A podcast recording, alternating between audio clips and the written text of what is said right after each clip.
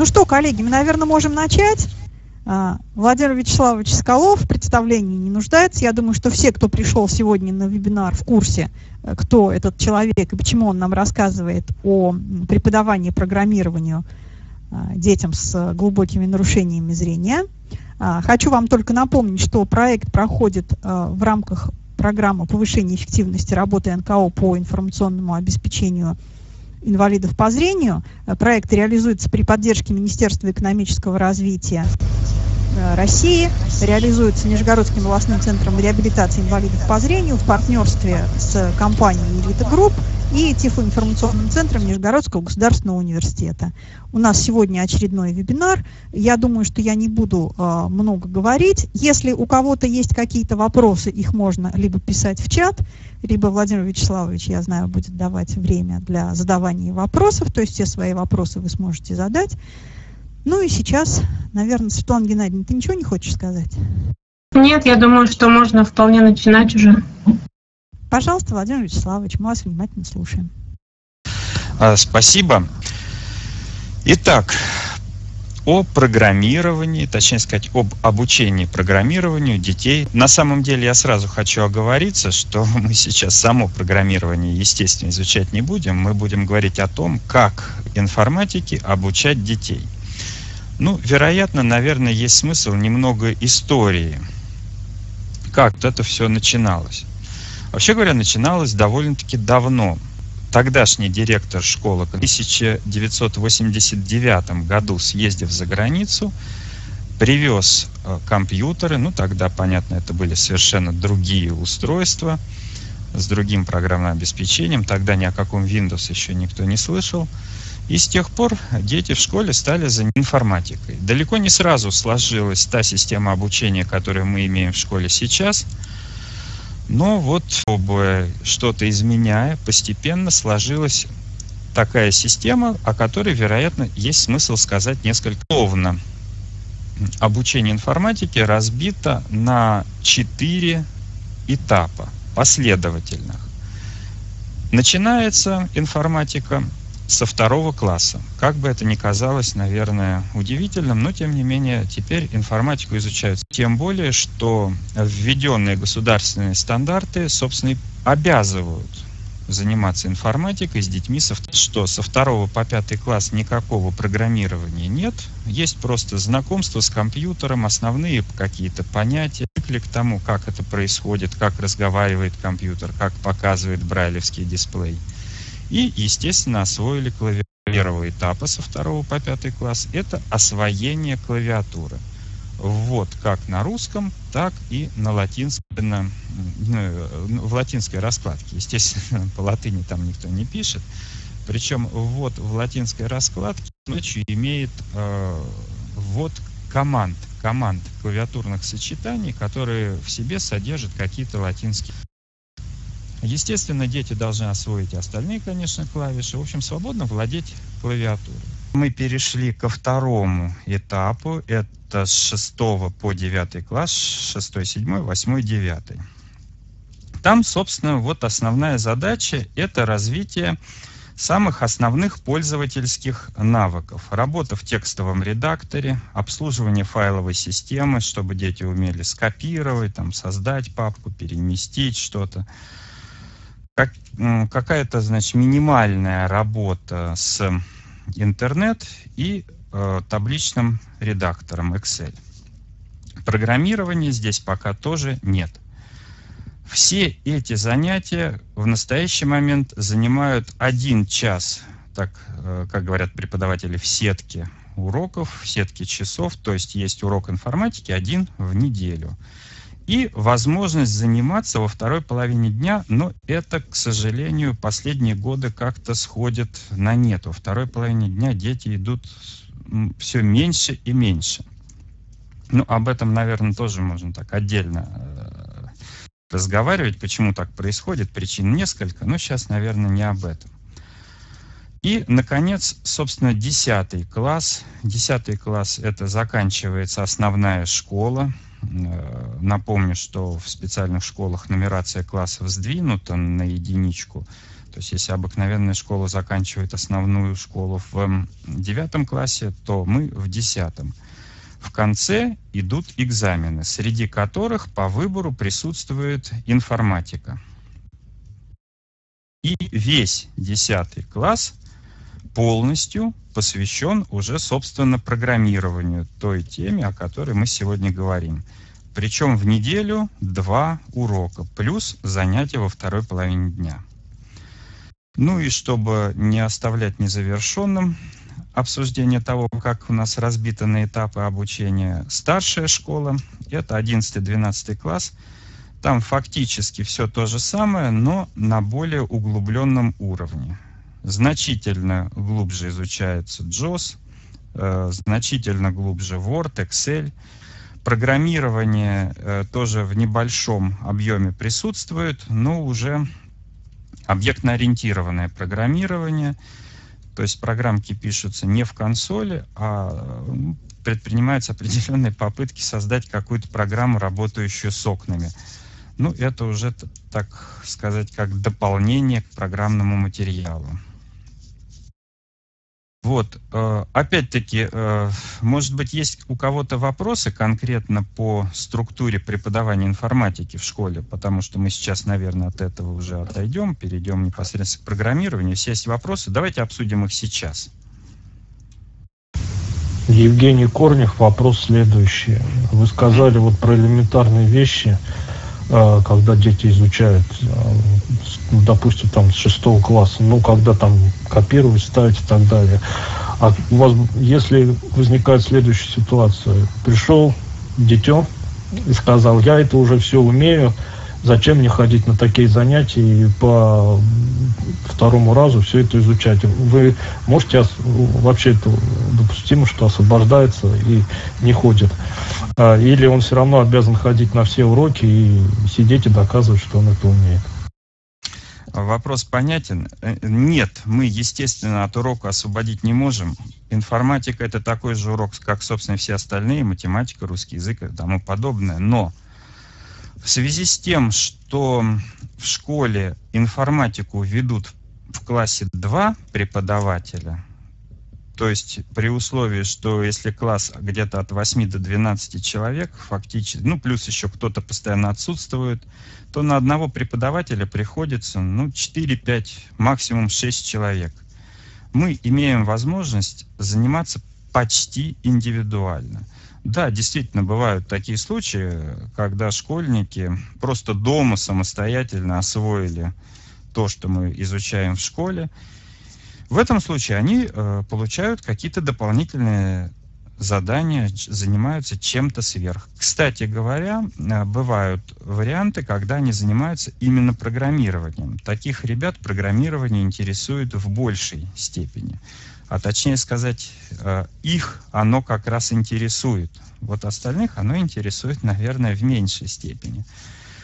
К сожалению, таких ребят очень немного. Как бы это ни казалось удивительным, но буквально на всю школу 2-3 человека, кто осваивают компьютер быстрее, чем это необходимо по программе. Раньше было таких людей значительно больше. Как-то вот интерес к компьютеру пропал, он уже не воспринимается как что-то необыкновенное. Ну, есть он там дома, и есть, и к нему могут даже и не подходить, а впервые столкнуться, так сказать, с ним именно в школе. Вот. Еще какие-то вопросы по этому поводу есть? Вопрос такой, а какой язык программирования в школе вы используете? Вот, сейчас мы, наверное, тогда к этому и перейдем. Об этом мы поговорим особо. Мы уже попробовали 4 языка в школе. Ну, так сказать, забегая вперед, чтобы сразу ответить на этот вопрос, скажу, в настоящий момент используется Python. Теперь, значит, что мы подразумеваем в школе под обучением, собственно, программированию? На самом деле мы сразу пытаемся и детям, и их родителям, и вообще, так сказать, подчеркнуть тот факт, что мы не готовим программистов. Так же, как при изучении физики, химии, мы не готовим физика или химика. Мы знакомим с этим предметом. Наверное, грамотнее было бы назвать курс не программирование, а что-нибудь вроде основ алгоритмизации или как-то так. Изучается вполне конкретный набор алгоритмических конструкций и конкретный набор задач, которые необходимо, чтобы школьник умел решать. Этот набор определяется, собственно, требованиями выпускной квалификационной работы. Вот, ЕГЭ или, как оно теперь называется, ОГЭ в конце 10 класса. То есть, ну, естественно, начинаем мы с алгоритмов линейных. Ну, грубо говоря, самое первое из более-менее сложных программок — это программка сложения двух чисел. Введите первое число, мы вводим, введите второе, вводим. Программка находит их сумму и прекращает свою работу. Потом изучаются циклы, операторы условного перехода, операторы множественного выбора или какие-то аналогичные им конструкции. И вообще говоря, по программе предусмотрено еще знакомство с таким понятием, как рекурсия, как создание собственных функций. Но, к сожалению, в общем, так сказать, в классе мы эту тему уже освоить не успеваем. На самом деле программирование, как показывает наш опыт, дается с очень большим трудом. Как я уже сказал, мы занимаемся 2 дня в неделю, 2 урока, плюс 2.5 дня. И осваивается это с очень большим трудом. Ну, тут есть, конечно, и объективные, и субъективные причины. В частности, понятно, что по программированию мы можем использовать, конечно, в общем-то, любой учебник, но, собственно, по Брайлю выбор, мягко говоря, ограничен, то есть практически ничего и нет. А учебника, четко соответствующего школьной программе и такого, по которому бы могли заниматься школьники, по Брайлю вообще нет. Да, собственно, и в электронном виде тоже нет. Вот, итак, завершая вопрос о том, что мы изучаем, только самые основы. Причем в необходимые навыки школьника должно входить умение читать написанные кем-то программы. То есть им дается по Брайлю распечатанный текст программы и ставится вопрос, что будет выведено на экран. Или что нужно сделать, как изменить текст этой программы, чтобы произошло то-то и то-то. Вот. Это опять-таки требование ЕГЭ. В ЕГЭ, ну, те, кто знаком с ЕГЭ по информатике, знают, там есть задание вот такого типа, где приведен текст программы, и мы должны, собственно, понять, что она делает. Поскольку возникал вопрос о том, на каком языке программирования мы работаем, исторически складывалось так. Вот в те самые далекие, там, с 89-го, 90-го года, 91-й, работали мы еще, естественно, в ДОСе. И теперь уже мне даже трудно сказать, чем был вызван тогда выбор языка программирования, но начали работать в C. Обычный классический C, тогда был такой Turbo C компилятор. Он неплохо озвучивался теми программами, которые были на тот момент. Вот. Ни о каком, естественно, ЕГЭ или экзамене по информатике тогда речь не шла, но с течением времени стали меняться наши потребности. Долгое время потом мы программировали в Паскале. Но несколько лет назад в школу поставили компьютеры под управлением Windows 8.1, и нам на тот момент не удалось найти бесплатного компилятора с языка Pascal, чтобы работать на нем. И мы вынуждены были изменить язык программирования. Стали пользоваться так называемой Visual Studio Express от компании Microsoft. Ну, многие, наверное, знают. Там целый набор языков. И JAWS, в общем, все довольно удовлетворительно озвучивается. Работали на BASIC. Это продолжалось буквально 1 год. Нехорошо. Это не самый удачный вариант. Почему? Хотя Visual Studio язык вроде называется, ну, на самом деле там Visual Basic, он очень существенно отличается от классического Basic. А в ЕГЭ по информатике тексты программ приводятся на классическом BASIC.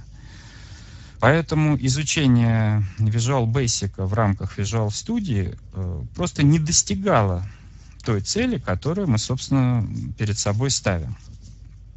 И таким образом мы отказались и от Visual Basic. Перешли, благо к тому времени этот язык появился в списке языков единого государственного экзамена, вот перешли на Python. С Python тоже не сразу все у нас получилось замечательно. Собственно, та среда разработки, которая поставляется вместе с Python, она, по крайней мере, мы ее, так сказать, простыми методами озвучить не смогли. Использовали ту же Visual Studio Express. В нее можно встроить Python. На тот момент у нас была версия 2013 года, там по умолчанию Python не было, но прицепить его к ней было возможно. Мы это сделали, и, собственно, ребята так и работают в этой Visual Studio. А те, кто дополнительно изучают программирование, приходят во второй половине дня, вообще интересуются предметом. Такие люди есть в школе, учащиеся старших классов. На настоящий момент их, правда, немного, где-то человек 5 вот, со всей школы. Тех, кто действительно интересуется программированием, стремится его изучить и получает довольно обширную дополнительную информацию. Так вот, с этими ребятами мы используем просто интерпретатор, так сказать, через командную строчку. Программы пишем в обыкновенном блокноте. Ну, кто в чем хочет, правда, как показал опыт, у нас на компьютерах установлен Total Commander с Акелпадом, и, в общем-то, все пользуются вот именно Акелпадом. Никаких плагинов, ничего мы не устанавливали. То есть вот возможность интерпретации непосредственно из Акелпада мы не использовали, все через командную строчку.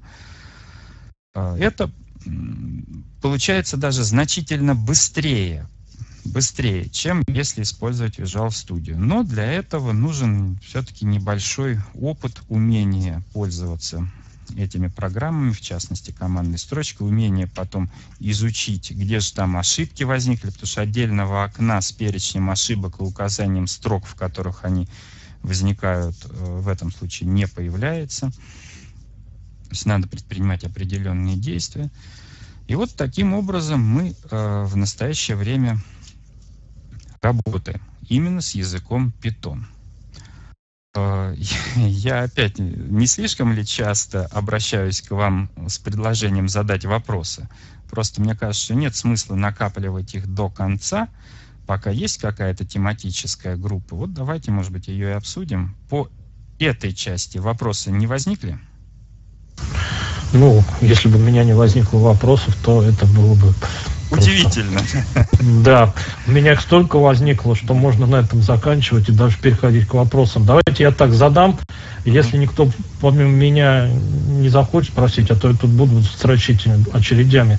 Так, Владимир, вот первое, пожалуйста, очень важный вопрос. Пожалуйста, ответьте на него в той степени, в которую вы владеете информацией. Вот вы сказали, изучать программирование, языки программирования. Значит, программу по... в том числе там с указкой, какие языки нужно использовать, как подавать теорию алгоритмов и так далее. Программа у вас общая, как для всех школ, либо вам ее спускают в каком-то специальном приспособленном виде из министерства, либо вы свободные люди, имеете право сами ее под себя сделать так, как вам удобнее, и использовать и давать то, что вы считаете нужным именно для тех, кто со скринридерами работает. Вот именно меня интересует степень свободы и степень навязывания. То есть, что вам нельзя под наши нужды переделать, а что вы имеете право переделать. Вот примерно так. Отлично, спасибо. Это как раз, собственно, то, о чем я и хотел поговорить, поэтому очень удачно получилось. На самом деле существует некая базовая программа, определяющая, ну, скажем так, перечень тем, которые мы должны изучить, в частности, по программированию. Вот в перечень тем, как я уже говорил, входят линейные алгоритмы, операторы условного перехода, циклы, изучение массивов. Школьник должен научиться работать с массивами. И в конце достаточно сложная, на мой взгляд, тема — это рекурсия и создание собственных функций. В рамках выполнения этих требований у нас есть полная свобода. То есть то, что называется рабочая программа, мы пишем для школы самостоятельно, учителя информатики. Последовательность изложения, какие-то темы мы имеем право добавить. Мы не можем выбросить темы. Добавить мы можем вполне. И делаем это благодаря тому, что все-таки 2 урока в неделю, это, ну, рядом, так сказать, с обыкновенной школой, это в 2 раза больше времени.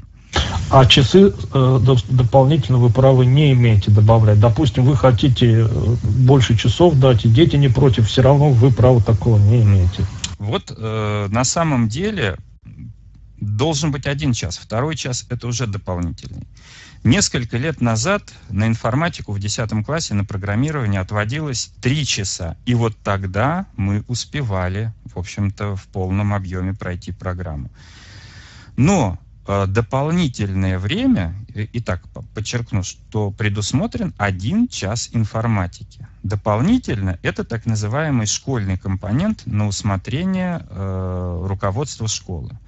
В настоящее время руководство школы усматривает, что нам достаточно 1 дополнительного часа. Мы, естественно, считаем, что этого мало, тем более был опыт, мы пробовали. Когда 3 часа мы успевали, когда 2 часа, вот последние, ну, действительно сложные темы у нас остаются, так сказать, за бортом и осваиваются только теми, кто ходит на дополнительные занятия, кто интересуется. Владимир, еще, да, извините, пожалуйста. А вот по поводу ЕГЭ, значит, вот вы сказали, все, как руководство посчитать, но у вас же есть обязательно требование, чтобы дети были готовы к ЕГЭ по программированию. А если вы не будете успевать дать им вот этот минимум, который необходим для ЕГЭ, тогда же вам придется либо часы добавлять, либо, ну, как вы будете решать ситуацию, если вы даже минимум для ЕГЭ не укладываетесь? Ну вот как решать? Это проблема преподавателей. Нам говорят, что вот у вас у всех высшая категория, вот и давайте, значит, объясняйте. На самом деле тут есть и объективные причины. Дело все в том, что ЕГЭ-то теперь ребята сдают по очень большому количеству предметов. Например, в этом году у нас будут сдавать ЕГЭ и по химии, и по физике. И довольно много, ну, не говоря уже о традиционных, там, русский язык, математика, история, обществознание, биология. То есть список довольно большой, и по каждому надо готовиться. Если мы забираем этот час себе, его, значит, не хватит кому-то другому. И я, в общем-то, не склонен в этой ситуации как-то обвинять в ущемлении наших прав администрацию школы. Видимо, там находят какой-то компромисс. А что касается все-таки фактической подготовки к ЕГЭ, на самом деле получается так, что те, кто сдают ЕГЭ по информатике, напомню, это не обязательный экзамен, его сдают по желанию. А те, кто хотят сдавать ЕГЭ по информатике, они ходят на дополнительные занятия. Они успевают изучить все за счет второй половины дня. Не просто все, а, как правило, даже значительно больше, чем это требуется тем минимумом подготовки к ЕГЭ.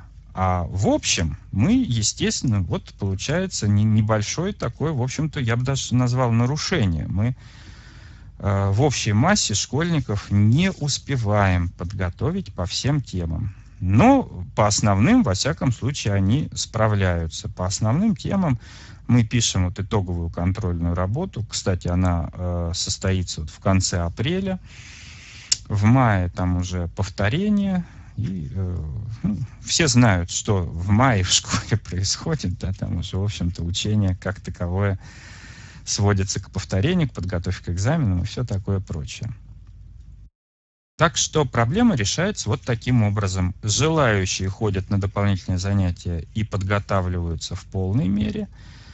Те, кто ходят просто на урок и, так сказать, обязаны изучить программу в соответствии со стандартом, чуть-чуть не успевают. Но у меня сильное ощущение, что это происходит не только по информатике. Дело все в том, что те, кто имеет какое-то отношение к школе, наверняка знают, сейчас все-таки контингент детей сильно изменился. у детей очень много дополнительных заболеваний. Они то в больнице лежат, то просто не в силах отдать достаточное количество сил учебе, то не могут этого сделать. Ну, причин много, и поэтому, в общем-то, я бы не превращал это в какую-то такую глобальную проблему, тем более, что, как уже несколько раз повторил, желающие могут изучить все в полной мере. Есть еще один вариант. Вот сейчас очень модно говорить о так называемой инклюзии, да, то есть включение незрячего школьника в обычную массовую школу без создания для него класса там, или группы какой-то. Он ходит на занятия вместе со всеми детьми в обычную школу. Вот в этом случае я не знаю ни одного положительного примера освоения курса информатики. Мне трудно себе представить, чтобы учитель в обычной зрячей школе справился бы с обучением ребенка, я уже не говорю там о программировании, а вообще о пользовании компьютером. JAWS ведь для них это же нечто такое фантастическое, совершенно незнакомое. А обычные учителя не знакомы с этой методикой. И вот как тут руководство системы образования считает возможным решить эту проблему, я, честно говоря, понятия не имею. С моей точки зрения, этого сделать невозможно.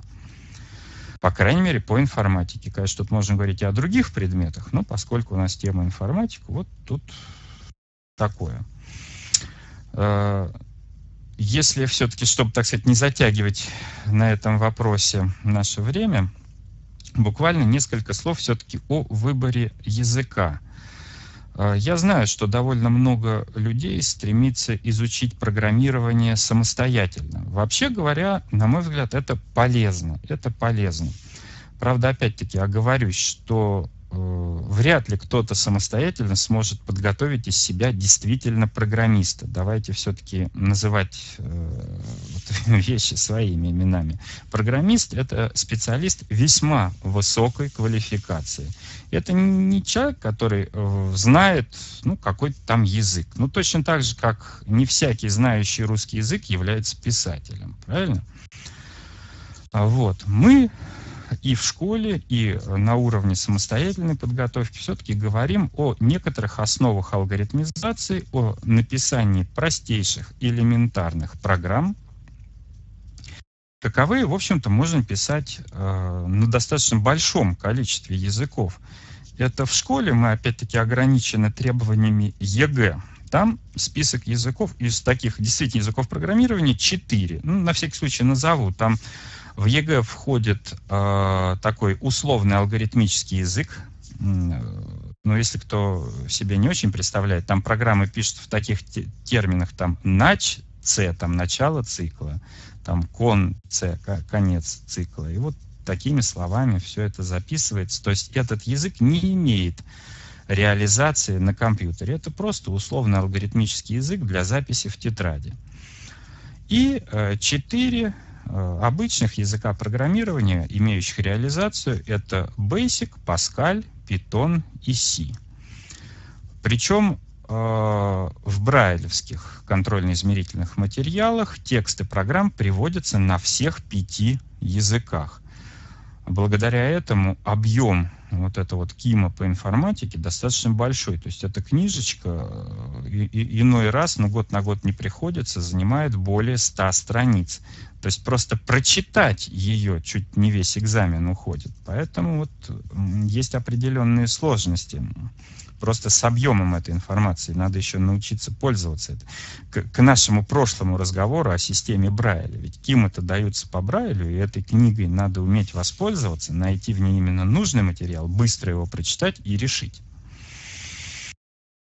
Вот. А по поводу выбора языка для самостоятельного изучения, ну, на мой взгляд, кстати, это, конечно, дискуссионное мнение, вот тот же Python вполне удовлетворительный язык. Естественно, прежде чем заниматься самостоятельно изучением основ алгоритмизации, каких-то основ программирования, надо освоить обычные пользовательские навыки.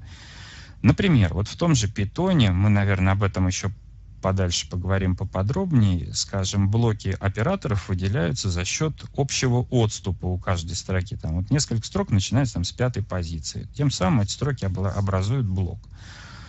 С помощью JAWS, ну, это, я не могу сказать, что очень сложно, но требует определенных навыков работы с такими блоками. Все-таки надо учитывать, сколько пробелов в начале каждой строки.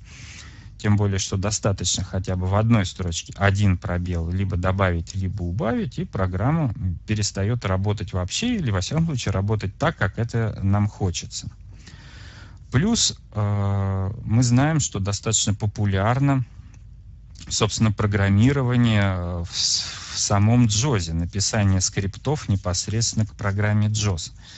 Правда, с моей точки зрения, вот начинать изучение программирования с программирования JAWS, наверное, не самый лучший вариант. Все-таки есть смысл изучить основы, используя какой-то другой язык, какой-то настоящий язык программирования. После этого вы уже можете переходить разработки джозовских скриптов и что-то пытаться сделать для себя как-то свою работу комфортабельной. По части литературы, ну я уже несколько слов об этом говорил. Вообще говоря, любая книга по программированию, в общем-то, может быть полезна. Понятно, что если мы сейчас начнем говорить о объектно-ориентированном, вот этом визуальном программировании, где надо мышкой перетаскивать объекты на форму, понятно, что эти приемы программирования для нас неприемлемы. А работая с приложениями командной строки, с консольными приложениями, набирая текст программы просто в обыкновенном блокноте, в обыкновенном редакторе, в принципе, любая литература, предполагающая описание программирования именно с этой точки зрения, она вполне приемлема. Каких-то таких специфических вещей здесь не так уж много. Ну вот, с исключением, конечно, вот определенных там выделений блока и тому подобное. Как это все интерпретировать или скомпилировать. Вот. Мы в школе тоже пробовали несколько вариантов. Первое, казалось бы, наиболее удобно, это подготовить какой-то электронный документ для школьников, чтобы они его читали, там был бы текст программы, и вот они бы, может, как-то его там использовали, изучали. То есть материалы давать им в электронном виде. Мы отказались от этой практики. В электронном виде качество обучения оказалось не такое высокое, как нам бы хотелось. Ну, во-первых, как мы уже говорили, само восприятие, чисто вот, психологические основы восприятия информации, они все-таки требуют того, чтобы мы ее читали. То, что мы воспринимаем с компьютера с помощью синтезатора речи, это не есть чтение. Второй момент. Если мы даем пример программы в текстовом файле, то что мешает школьнику просто выделить его, скопировать, вставить? И вот программа готова, он ее написал. Программа-то заработает, но опыта в ее написании у ребенка при этом не прибавляется. Поэтому вот еще в те времена, когда мы программировали на Паскале, мы самостоятельно подготовили достаточно такое обширное пособие, где объяснялась и теоретическая составляющая программирования, приводились примеры программ для того, чтобы ребенок мог, имея его вот под руками, напечатанный по Брайлю, просто набрать в компьютере, попробовать, и потом задачи уже для самостоятельной работы с некоторыми рекомендациями по их решению, с указаниями и тому подобное. Вот такой этап мы тоже прошли. Это, надо сказать, вот мы бы не отказались от этого добровольно, но обстоятельства вынудили нас в последний год. Вот, к сожалению, такой книги у нас не было. Это связано именно с переходом с языка Pascal сперва на BASIC, потом на Python. Просто школьные учителя не успевают разрабатывать учебные пособия с такой скоростью. Далеко не все ведь можно перенести. Если какие-то теоретические объяснения перенести можно, а их там очень немного, то сами примеры программ, да, в общем-то, и задачи, они не настолько хорошо переносимы. Все это надо писать заново. Вот. И поэтому сейчас мы оказались в такой ситуации, что единого пособия по информатике нет. Ну, я специально говорю, нет единого пособия. Есть определенные фрагменты. Вероятно, они на следующий год уже сложатся во что-то единое, но фрагменты уже есть. Скажем, небольшая распечатка по изучению цикла с параметром. Вот как работать с циклом for. Написано, что такое цикл, приведены примеры, какие бывают у него варианты, как можно делать. Решено пару задач, просто они отпечатаны по Брайлю, и несколько задач для самостоятельного решения. Плюс часть времени мы на уроках информатики тратим не на практическую работу на компьютере, а на работу, так сказать, с тетрадью. Мы что-то диктуем, ребята записывают. И вот на самом деле, но это известный факт, я не делаю никакого открытия, что при записи, при конспектировании знания, конечно, более крепкими возникают. Когда человек прикладывает труд даже для записи вот этих теоретических сведений, они все-таки волей-неволей, даже зачастую против воли самих учащихся, ну как-то в голове откладываются. Если же все раздавать, все готово, человеку делать нечего, то и результат, в общем-то, будет таким же. За исключением тех детей, у которых к этому есть интерес. А как я уже сказал, интерес есть, мягко говоря, не у всех. Очень небольшого процента. Очень небольшого процента. Для остальных это мучительная процедура, которую надо побыстрее бы как-то преодолеть. Вот. Это что касается выбора языка. Ну и кое-каких основ преподавания. Скажите, у Евгения, я знаю, есть вопрос, может быть, еще у кого-то есть? У меня есть вопрос, Андрей Поликанин. Да. Вопрос следующий.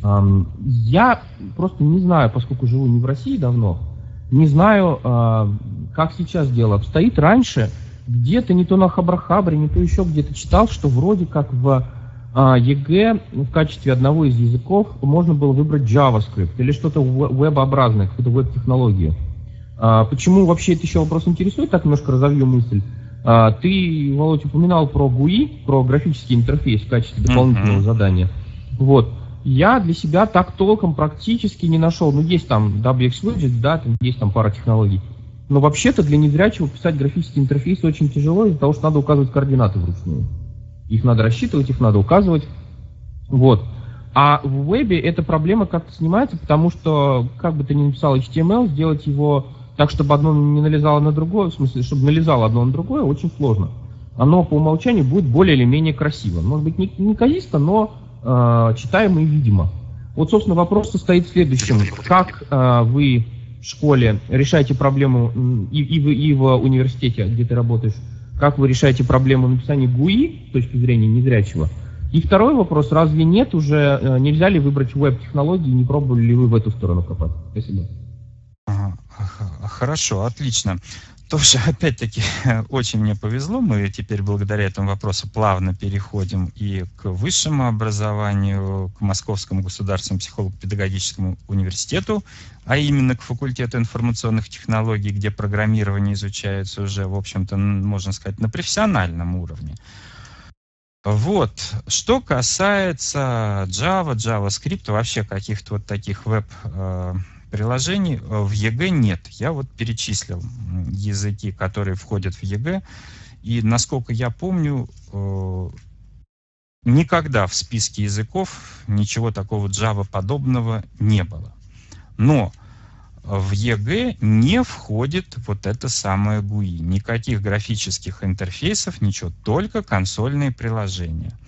Причем зачастую в качестве задач на, вот как я уже говорил, на чтение готовых программ приводится даже не вся программа, а ее фрагмент. Скажем, вот есть фрагмент программы, что после выполнения этого фрагмента будет лежать вот в такой-то переменной. Такое тоже бывает. Ну а если программа вся, ни о каких окнах, кнопках или чем-то там таком речь не идет. Это, естественно, только обычное консольное приложение. Вот.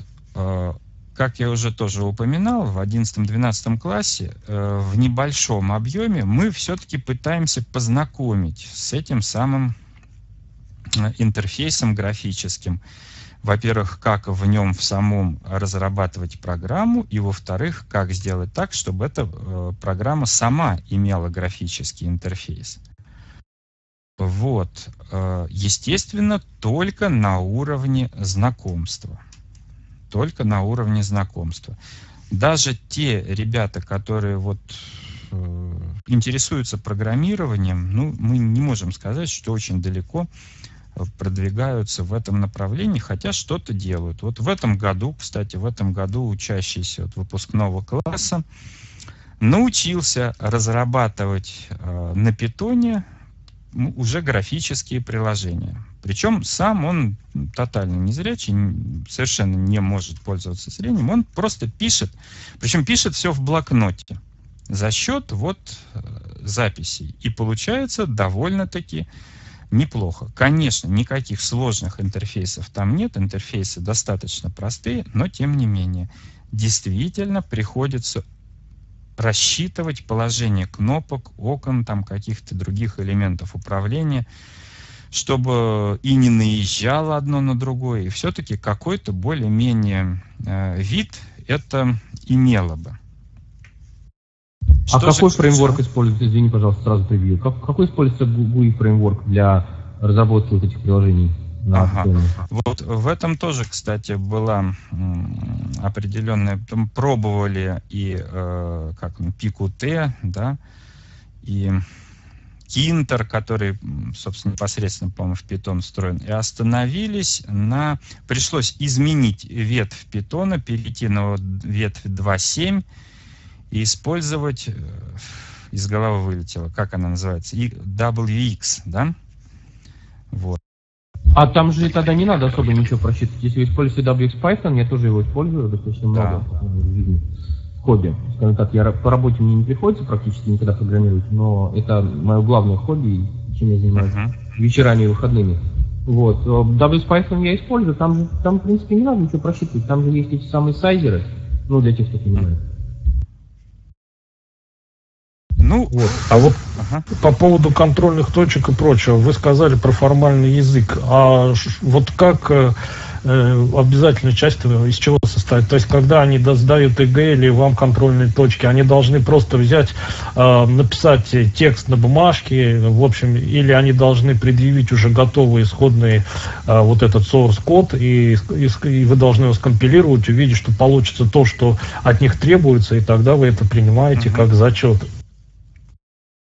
Да, на самом деле, значит, тут три есть момента, где ребятам приходится сдавать программирование. Первое – это обычные школьные контрольные точки, обычные контрольные работы. Они пишутся на компьютере, сами сидят за своим рабочим местом, пишут. И плюс есть дополнительное задание уже, которое надо написать именно по Брайлю. Причем я подчеркиваю, написать не в Word, а именно по Брайлю на печатной машинке. Для чего это сделано? Именно для тренировки к ЕГЭ. Потому что в ЕГЭ все приходится писать исключительно на бумажке. То есть при прохождении экзамена по информатике компьютера у выпускника нет. Он пишет все на бумажке.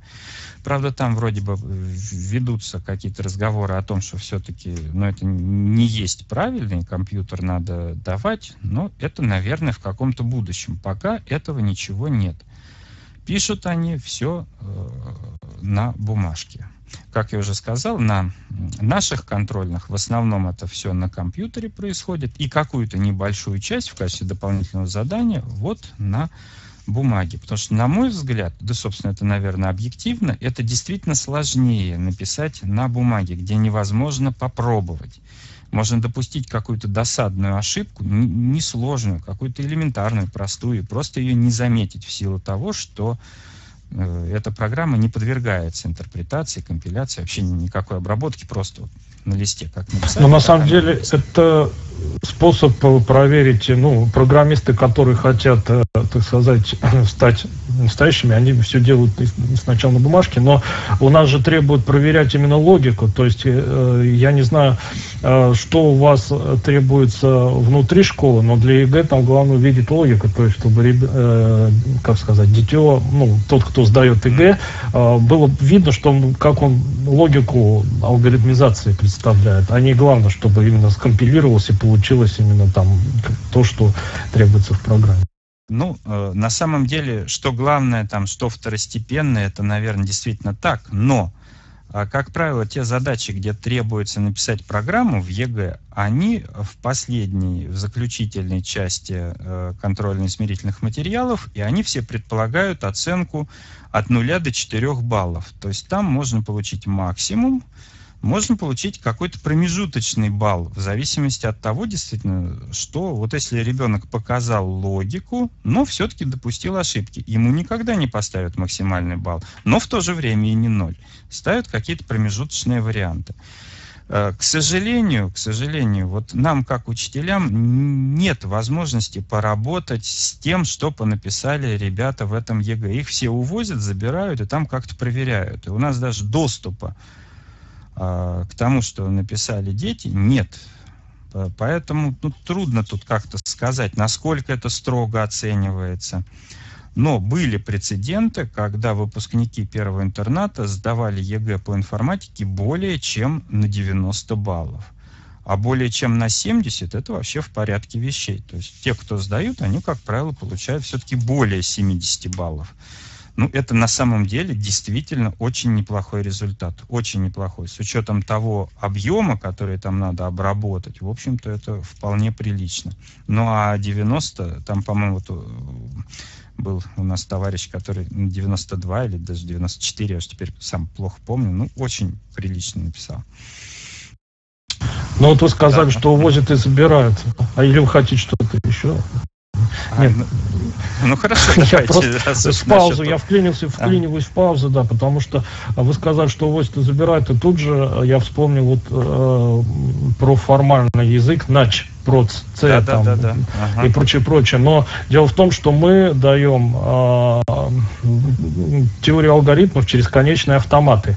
Ну вот вы, наверное, сейчас перейдете к высшему образованию, я вас так подвожу помаленьку, да? Вот если можно про это... Ну а пока про школу. Вот вы сказали, увозят и забирают. То есть, а вот этот формальный язык, если нельзя использовать конечные автоматы, нельзя... Как алгоритмизацию должны понять те, кто проверяет? То есть вы используете, ну, свои... Этот язык, он строго формализированный, то есть те, кто сидит на конце проверяющих, и те, кто пишет вот эти все контрольные точки, они пользуются абсолютно одним и тем же языком, или проверяющие должны еще понять, что там написал, значит, ну, как сказать, тот, кто писал ЕГЭ, что он там написал, или этот у вас, так сказать, на обеих концах один и тот же формализм. Вот что обязательно нужно выяснить. Ну, вот я только единственное, что хочу заметить. Да, язык-то, вообще говоря, конечно, там формализован. Он, в принципе, описывается в учебниках, в обыкновенных учебниках по информатике. Но мы-то им не пользуемся. Мы, если и пишем по Брайлю на машинке, на приборе, то пишем на том языке, который изучаем в классе. То есть, в данном случае, на питоне. Вот эти там начпроц, никто его не использует, по крайней мере, среди учащихся и выпускников нашей школы. Поэтому тут даже трудно сказать. Они пишут программу на реальном языке программирования. Как с ней поступают проверяющие, вводят ли они ее в компьютер или просто так сказать, оценивают, мы даже не подозреваем об этом, не знаем. Вот я, кстати, в завершении этой темы, когда мы об этом начали говорить, сказал, что есть тут три варианта вот этой контрольной работы, обычные школьные, единый государственный экзамен, а есть еще в последнее время ставшие популярными олимпиады. Вот сейчас ежегодно проводится так называемая Всероссийская олимпиада школьников, она практически по всем предметам и, естественно, по информатике. Для учащихся средней школы там задачи, не связанные с программированием. Там обычные логические задачи, Вот. Ну, или, может быть, какие-то там задачи связаны, вот, популярны у них с Excel, с масками файлов, там, какую надо написать маску, чтобы вот выбрать из данного списка, вот что-то вот в этом роде. Ну, разного уровня сложности задачи. А старшеклассники вынуждены решать конкретные задачи по программированию, причем достаточно сложные. Здесь это происходит так. Там выбор языков значительно больше, чем в ЕГЭ. Значительно больше. Они пишут у себя вот в компьютерном классе, в школе, то есть на компьютере эту программу. Если на компьютере установлен компилятор с этого языка, они, естественно, могут попробовать. Ну, поскольку, в общем-то, учим Python, все на Python и пишут. А потом уже учитель загружает написанную ими программу на соответствующий сайт. И там оценивание происходит в автоматическом режиме. Там, видимо, не просто, так сказать, скомпилировалась она или нет, но есть определенные тестовые значения, которые на вход подаются в этой программе, и проверяется, что она выдает на выходе. Если все совпало, ну, 100 баллов. Если там какие-то есть проблемы, ну, соответственно, меньшее количество баллов. Причем здесь действительно по стабильной системе. Как уж они там столько степеней оценивания умудряются получить, это вот я не знаю. Но процедура такая. Ребенок, сидя за компьютером, пишет программу, может ее попробовать, пожалуйста, сколько угодно. Потом отдает ее учителю, и учитель вводит на соответствующий сайт, в соответствующий, там, значит, ну, есть там кнопочка «Загрузить», он загружает.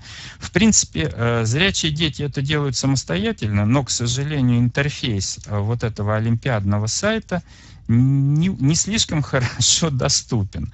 И мы просто опасаемся, чтобы дети не ошиблись, что-то там получили такое разрешение, чтобы помогали в этом смысле учителя. Вот. И опять-таки, вот... Есть такой момент, уж не знаю даже, как его объяснить, но результаты, олимпийские эти результаты по информатике, одни из самых худших. Почему-то все-таки, по крайней мере, в первом интернате гораздо лучше дети справляются с гуманитарными предметами. Олимпиада по истории, по литературе, по английскому языку. А вот такие предметы, как физика, математика, информатика, значительно по успешности отстают. Но опять-таки тут можно обсуждать причины этого явления, их наверняка много, ну просто вот факт налицо. В этом году у нас даже по этим предметам в финал, по всем, физика, математика, информатика, по всем точным дисциплинам, только по одному предмету молодой человек прошел в финал один. Остальные даже не дошли до финала. А как я понимаю, вы имеете в виду олимпиаду, у вас олимпиада общая со зрячими? И да, нет уже специальных, да, отдельных олимпиад именно по программированию для вот этих школ специальных. У вас она общая. Но отсюда и низкий процент, это очевидно. Ну, на самом деле... На самом деле, вообще-то, тут два момента. Низкий процент, но ведь по истории, литературе, она же тоже не специальная, а там наши результаты значительно выше. Все-таки как-то вот сейчас такое произошло смещение интересов школьников, что им все-таки гуманитарные предметы по каким-то причинам значительно интереснее. Может быть, они проще кажутся. Я не знаю, в чем тут причина. Но вот такова ситуация. А на тему специальных олимпиад, на самом деле в Москве есть специальная олимпиада, она много лет проводилась, я уже подчеркиваю, прошедшее время, потому что в этом году ее уже не проводят, первый год. Проводилась вот тем самым Московским государственным психолого-педагогическим университетом при содействии Департамента образования Москвы. Олимпиада для детей с ограниченными возможностями здоровья, для детей с ОВЗ, не только для незрячих. Туда входили все специальные школы, ДЦП, ну, собственно, понятно, все. И вот там, конечно, ситуация обратная. Там наши программируют значительно лучше своих сверстников из других интернатов. Вот. Ну, эта олимпиада больше по каким-то причинам не проводится. Затрудняюсь сказать, почему. Сперва эту олимпиаду лишили статуса некоторые олимпиады позволяют победителю поступить в вуз, причем не в любой, там, скажем, в зависимости от олимпиады какие-то конкретные, но в данном случае хотя бы в МГППУ можно было поступить победителю олимпиады без вступительных испытаний.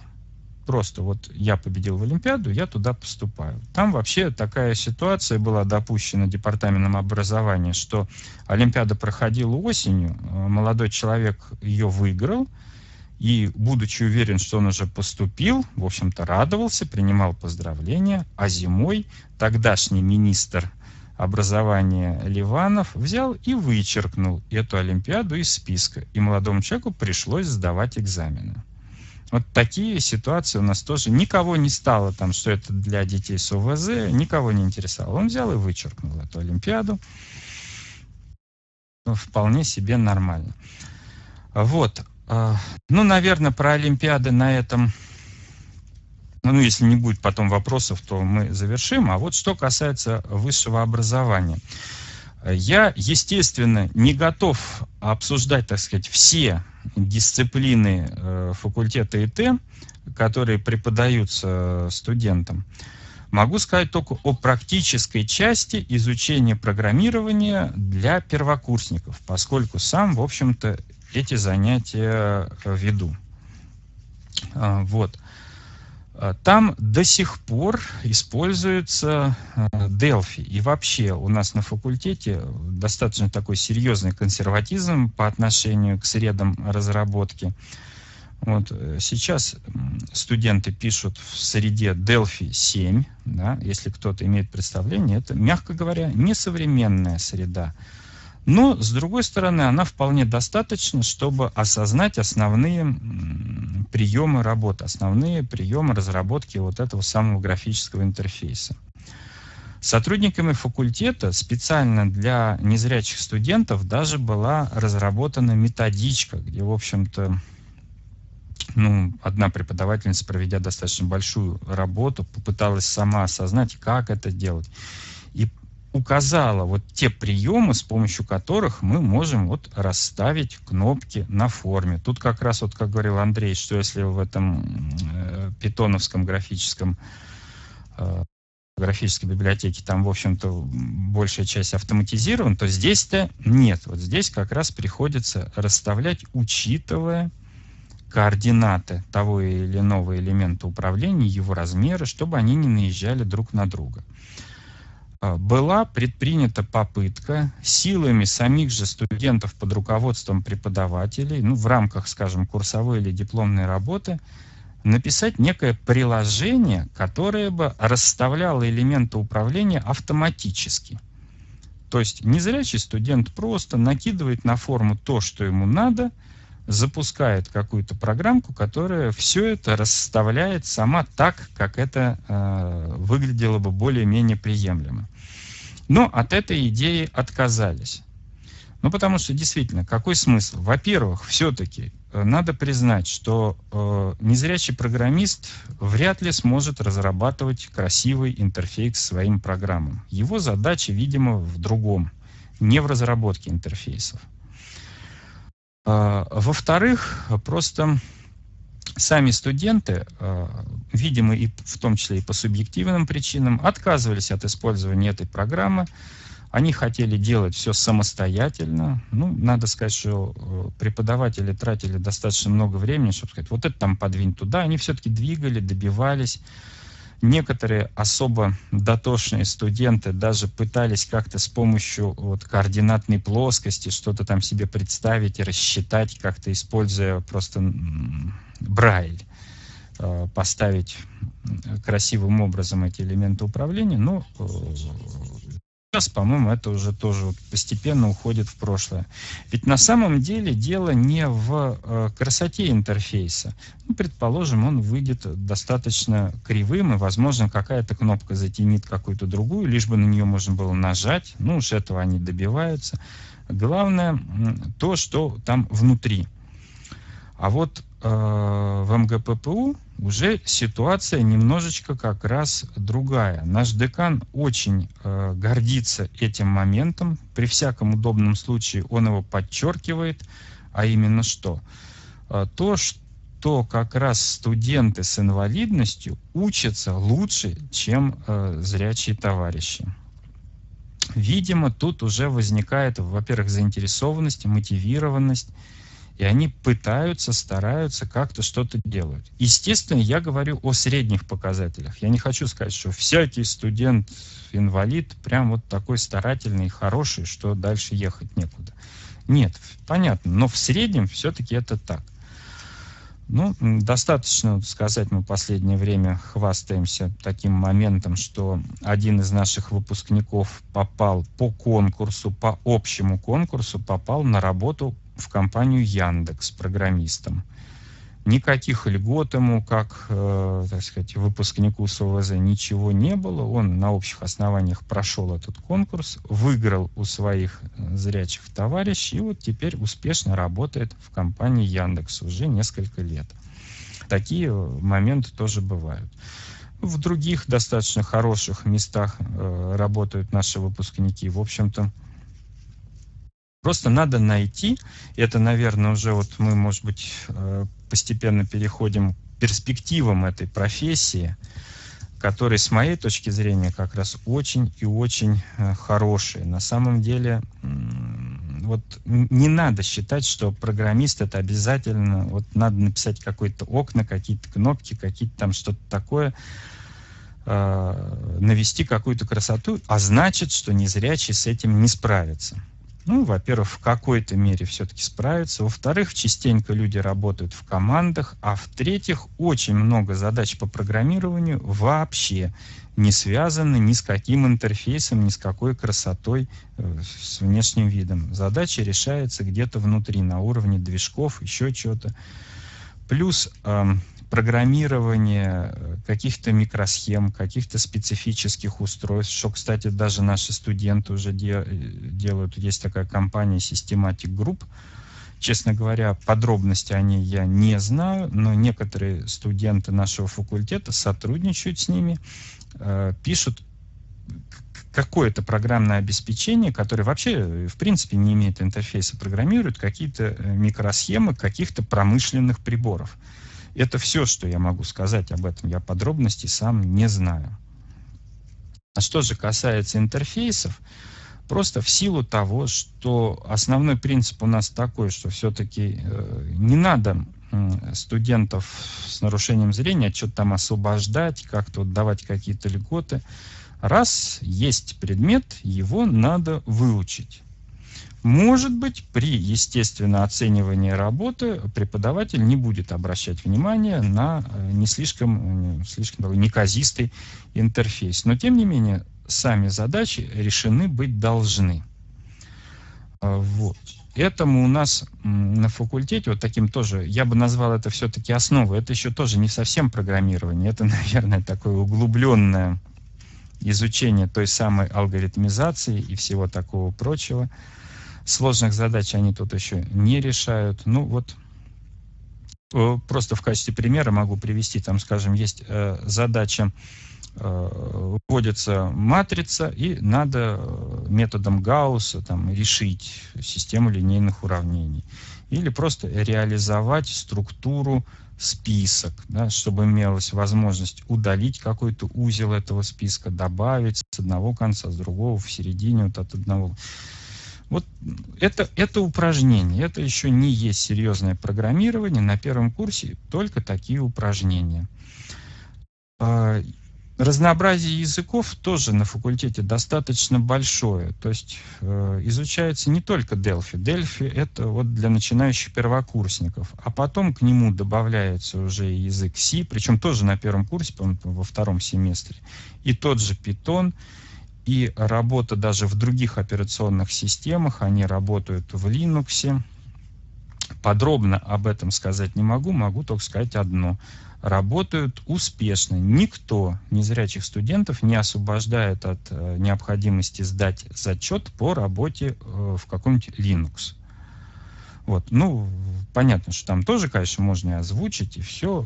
Они, как правило, это делают уже на своих личных ноутбуках. Компьютеры, расположенные в аудиториях, там вообще озвученного Linux как такового нет. Как правило, студенты справляются с помощью своих устройств. А озвученность Windows, вот в этом году нам как раз в рамках проекта обеспечения доступности высшего образования было закуплено достаточно большое количество оборудования, и в том числе JAWS. Вот теперь стоит там JAWS 18, и с помощью него ребята работают, программируют, изучают какие-то более простые приложения, математические какие-то, обработку и анализ данных они проводят. Предваряя вопрос, сразу скажу, вот программное обеспечение по анализу данных, я даже не знаю, что там используется. Еще только раз подчеркну, что в полной мере все студенты выполняют необходимый минимум работы. Ну и, собственно, выпускные работы, дипломные, курсовые тоже достаточно на хорошем уровне получаются. Были прецеденты, когда наши студенты становились лауреатами таких, в общем-то, серьезных выставок, как вот НТТМ, научно-техническое творчество молодежи. Вот небезызвестный нам Алексей Георгиевич Базаров, сотрудник, кстати, Элиты Групп, да, вот он тут у нас является консультантом, кажется, по пятницам. Вот он был лауреатом выставки НТТМ. Опять-таки, еще раз подчеркну, что эта выставка не какая-то специальная для инвалидов, это общая, туда приносят свои работы все студенты. Вот. Но, тем не менее, это не помешало нашему Алексею Георгиевичу вместе со своими двумя товарищами получить звание лауреата. Когда я говорю «вместе со своими двумя товарищами», каждый из этих трех товарищей выступал со своим проектом. Это не значит, что они вместе делали один. Было 3 проекта. То есть помощников у Алексея в этом вопросе не было. Тем не менее, он справился с такой задачей. И такие примеры, слава богу, есть. В Бауманской, в техническом университете имени Баумана на выставке мы побеждали тоже. Ну, там, правда, 2-е место занимали. Опять-таки сотрудник компании «Элита Групп», да, Александр Кубанков выигрывал там призы. Недавно он, кстати, выступал на ВДНХ на выставке, посвященные вот новым образовательным технологиям. Собственно, на прошлой неделе это и происходило. Другими словами, я к чему все это говорю? Что вот эта вот профессия, она весьма перспективна и доступна. Надо просто приложить определенные усилия. Вот очень бы хотелось, чтобы, конечно, это услышали нынешние школьники, что это действительно можно. Это интереснейшая работа, которую вполне себе можно освоить и зарабатывать на этом. Причем, в общем-то, ну, понятно, что коммерческий интерес не самый главный, но тем не менее достаточно хорошие зарплаты могут получать ребята, обладающие вот этими знаниями программирования. Причем мы знаем, что не только программирование, но и системное администрирование. Наши выпускники работают и системными администраторами. В общем-то, близкие, понятно, вещи, но тем не менее. Еще раз хочу призвать к тому, чтобы все-таки не оставалась эта специальность за бортом, как мы, к сожалению, должны констатировать развитие ситуации в первом интернате. Вот там она становится все менее и менее популярна. Вот, ну, я готов услышать вопросы. Возникли ли они, накопились? Вопросы у меня снова Андрей Поликанин. На вопросы, собственно, ну, я предупреждал, еще давно, еще на прошлом вебинаре, что я буду мучить Владимира Вячеславовича. Отлично. Вопросы, значит, такие немножко дьявольско-искусительские. Вот по поводу Олимпиады первый вопрос. Не думаешь ли ты, что худшие результаты, в частности, из-за выбора языка? Потому что вот когда я, например, программирую на питоне, ну, опять-таки, у меня немножко другая ситуация. У меня, к сожалению, пока нет специального образования, именно программистского. Может быть, из-за этого. Но я на самом деле не думаю. Когда у нас идет с пробелами, да, в питоне, в питоне, в любом языке, я для себя понимаю, что это мизер, да, то есть это мелкая операция. Но когда я слышу, например, 20 пробелов, или 28 пробелов, или 14 пробелов, я в мозгу это дело, извини, 14 не бывает, 16 пробелов, я в мозгу это дело делю на 4. И вот эта операция, она занимает какую-то часть моего мозгового времени, которую я могу потратить на дебагинг, на, как сказать, при представлении структуры программы себя в голове. Вот как ты думаешь, все-таки, как учитель, как специалист по этому вопросу, не является ли это каким-то, пусть микро, но препятствием для лучшего написания тех же олимпиад или лучшего участия в тех же там каких-то конкурсах, экзаменах и так далее для незрячего? Мне кажется, что это все-таки какой-то небольшой препон какой-то. Ну, это, безусловно, конечно, вызывает необходимость и время потратить, и увеличивает возможность ошибки. Понятно, что эта роль играет. Но тут вот два момента. Первый момент. Олимпиадные задачи, они построены так, что основная сложность там связана не со знанием языка, не с умением вот что-то вот просто написать, а решить, догадаться до алгоритма. И вот, как показал опыт последних Олимпиад, наши ребята просто сам алгоритм не смогли выдумать.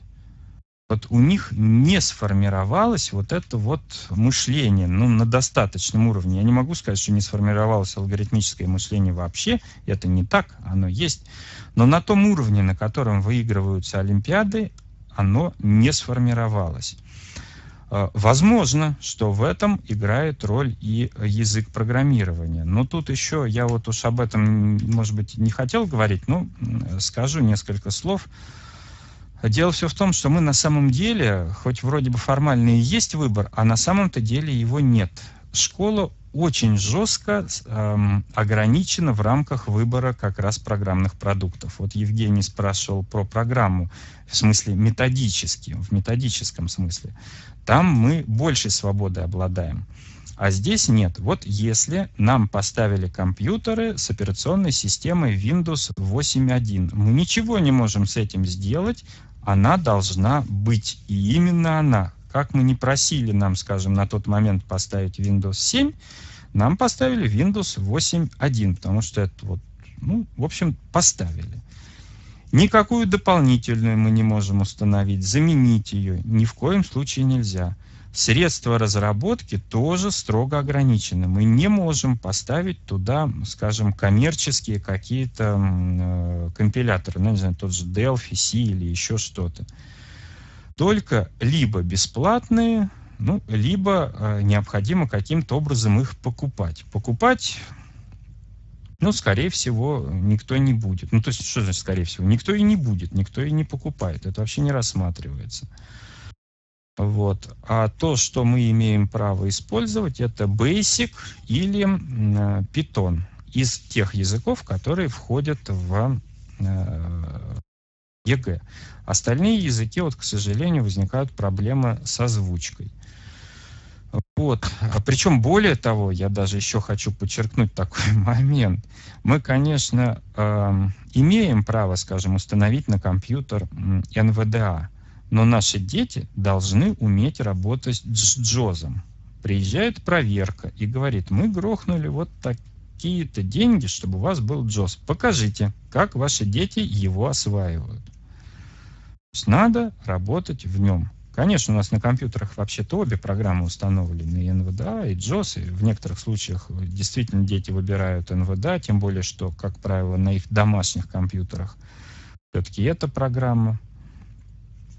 Вот. Но, тем не менее, очень сложно в этой ситуации как-то вот осуществлять выбор. А вообще, конечно, определенные есть в этом объективные на самом причины. Деле. Да. Да, я вот могу вам тут кое-какую информацию рассказать. Дело в том, что по поводу языков программирования этот никакой корреляции не имеет, там число пробелов и прочего, а на самом деле все завязано. Просто я общался со студентами математических факультетов из Новосибирска, Москвы и так далее, именно из университетских.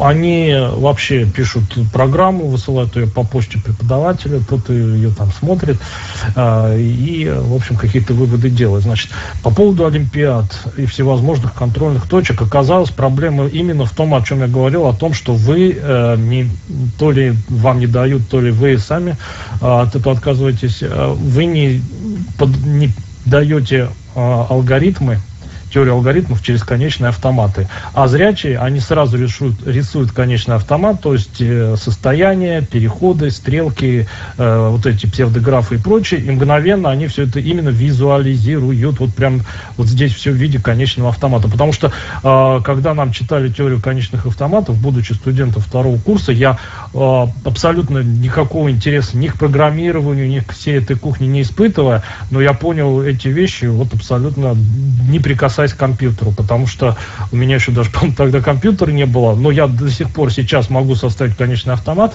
вот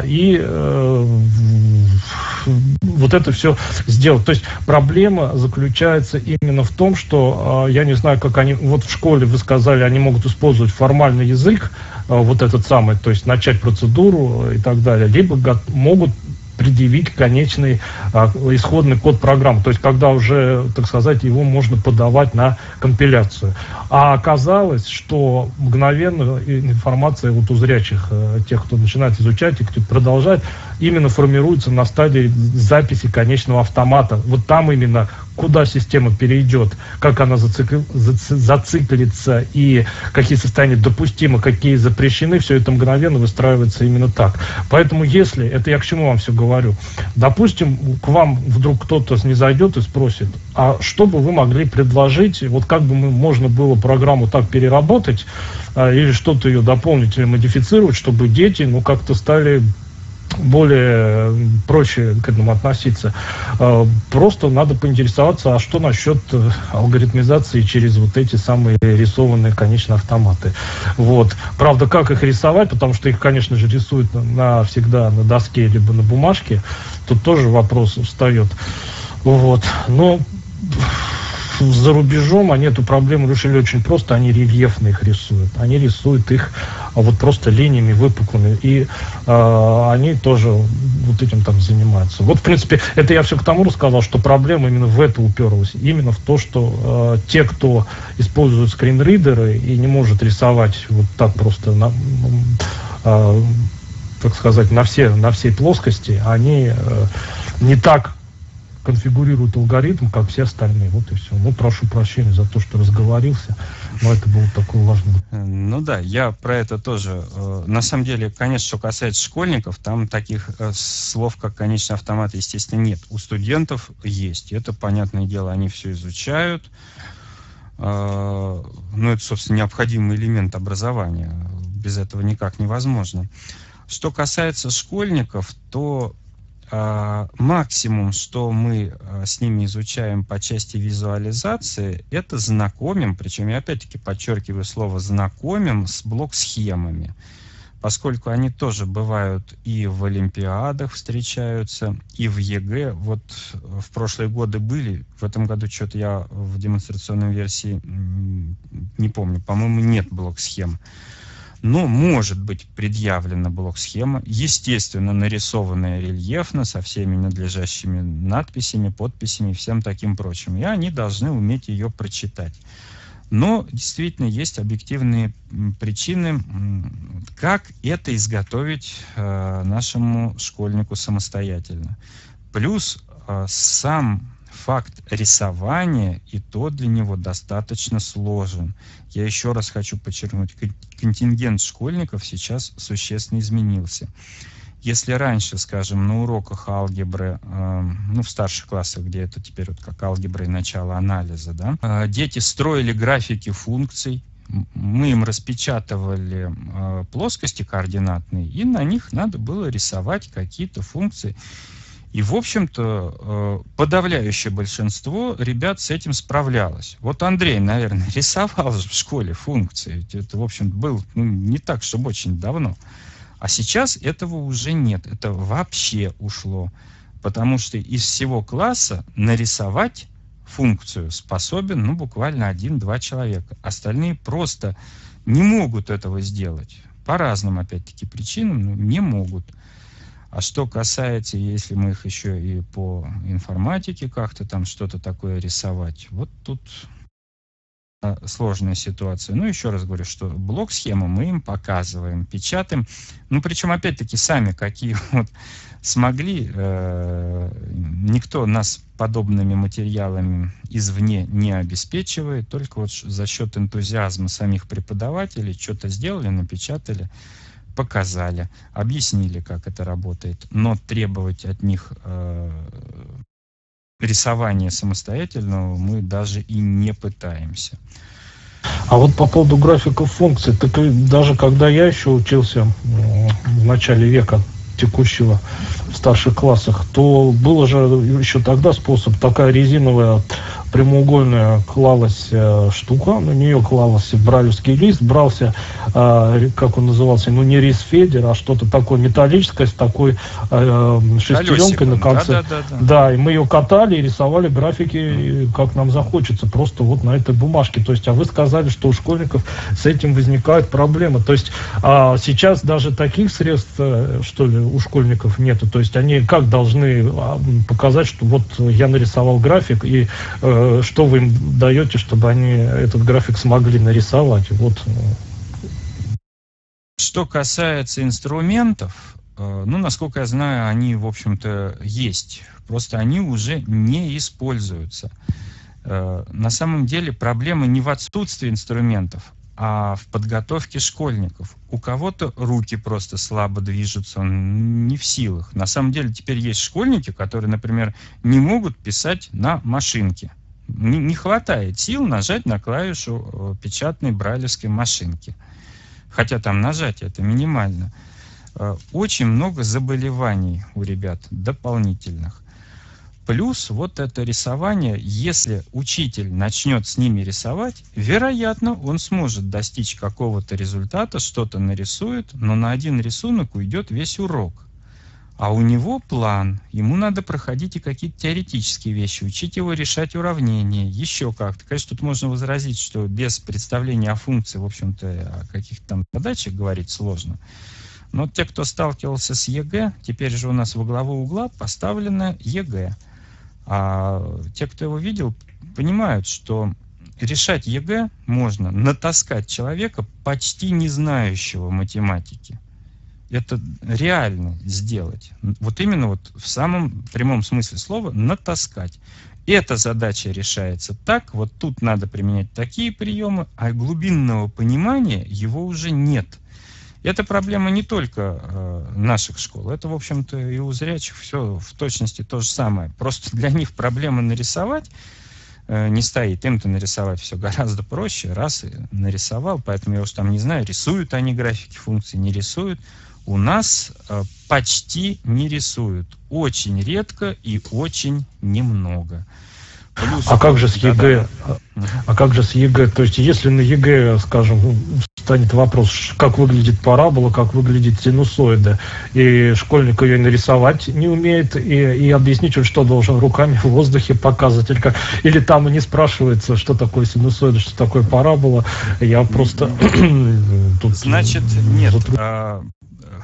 Школьник, естественно, знает, что это такое, потому что рисовать-то он не рисует, но рисунки-то читает. В брайлевских книгах в конце, пока, слава богу, еще есть эти приложения, плюс отдельные альбомчики. Как выглядят графики функций, он знает. Но ЕГЭ, которое печатается по Брайлю, заведомо не содержит задач, которые требуют ответа в виде рисунка. Ему не понадобится ничего рисовать.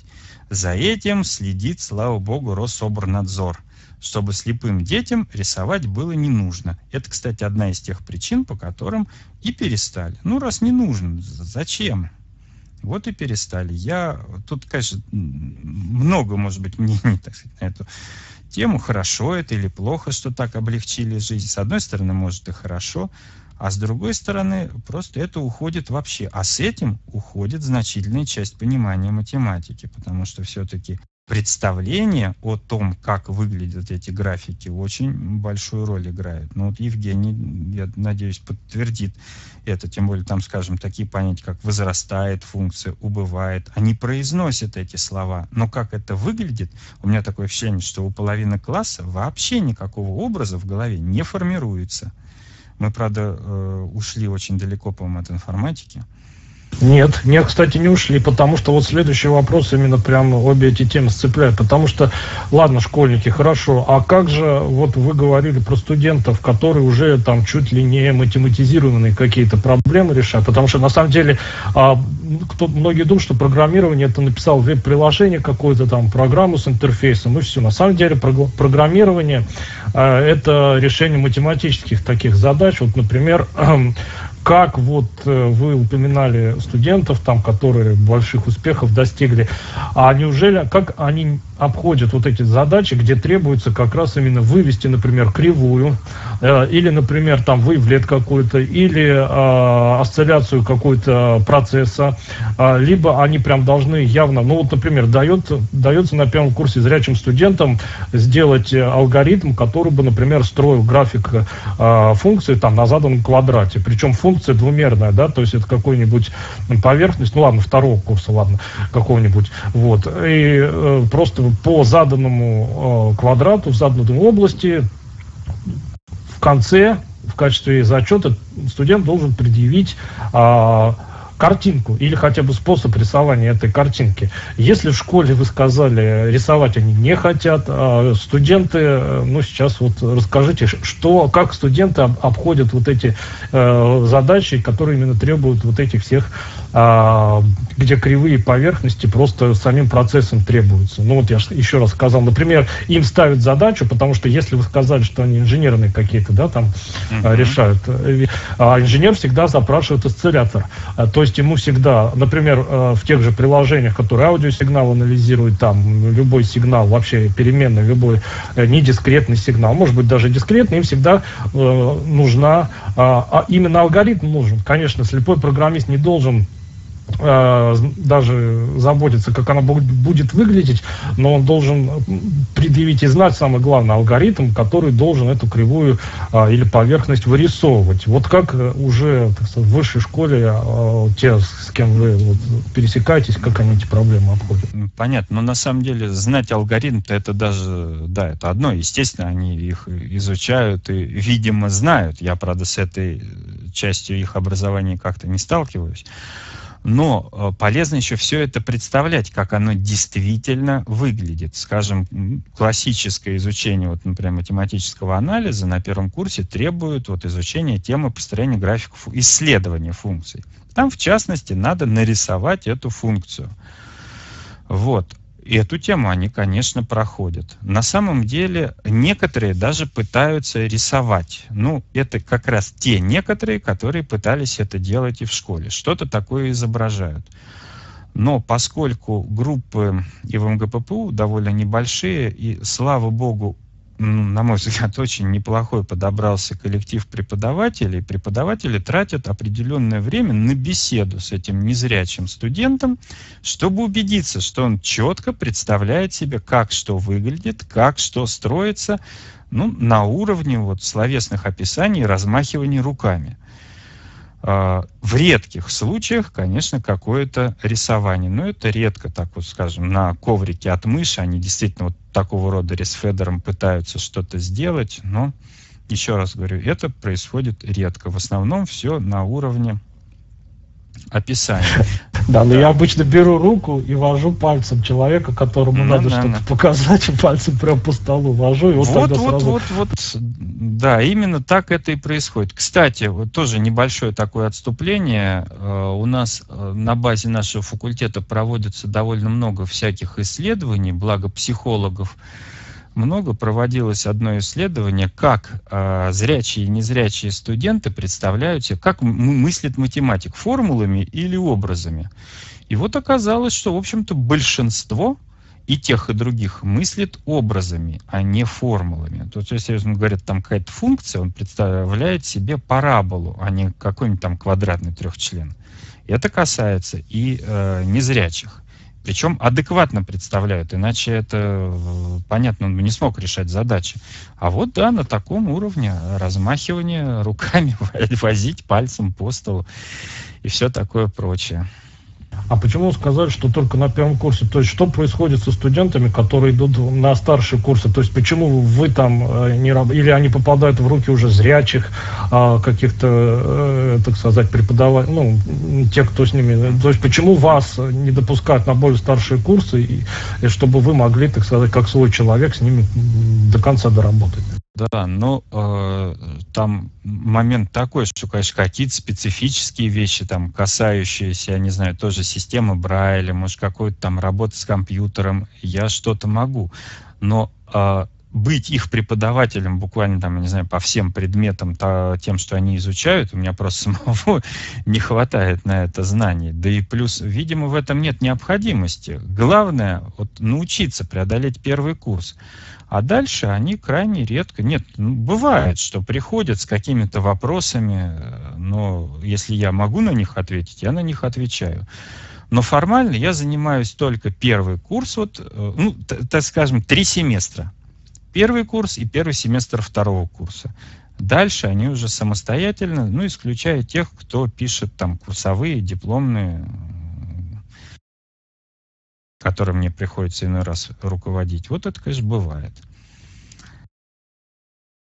У нас еще Светлана, Марина, как мы там, наверное, уже время выбрали. Где наше начальство? Да, но если у вас там темы, которые вы хотите закончить, вы можете закончить. Кто заинтересован, те остаются и слушают. Мы не ограничиваем. Ну, хорошо, давайте тогда. Может быть, еще какие вопросы есть? Есть небольшой вопрос у меня. Ну, Андрей Поликанин, значит, вопрос вот какой.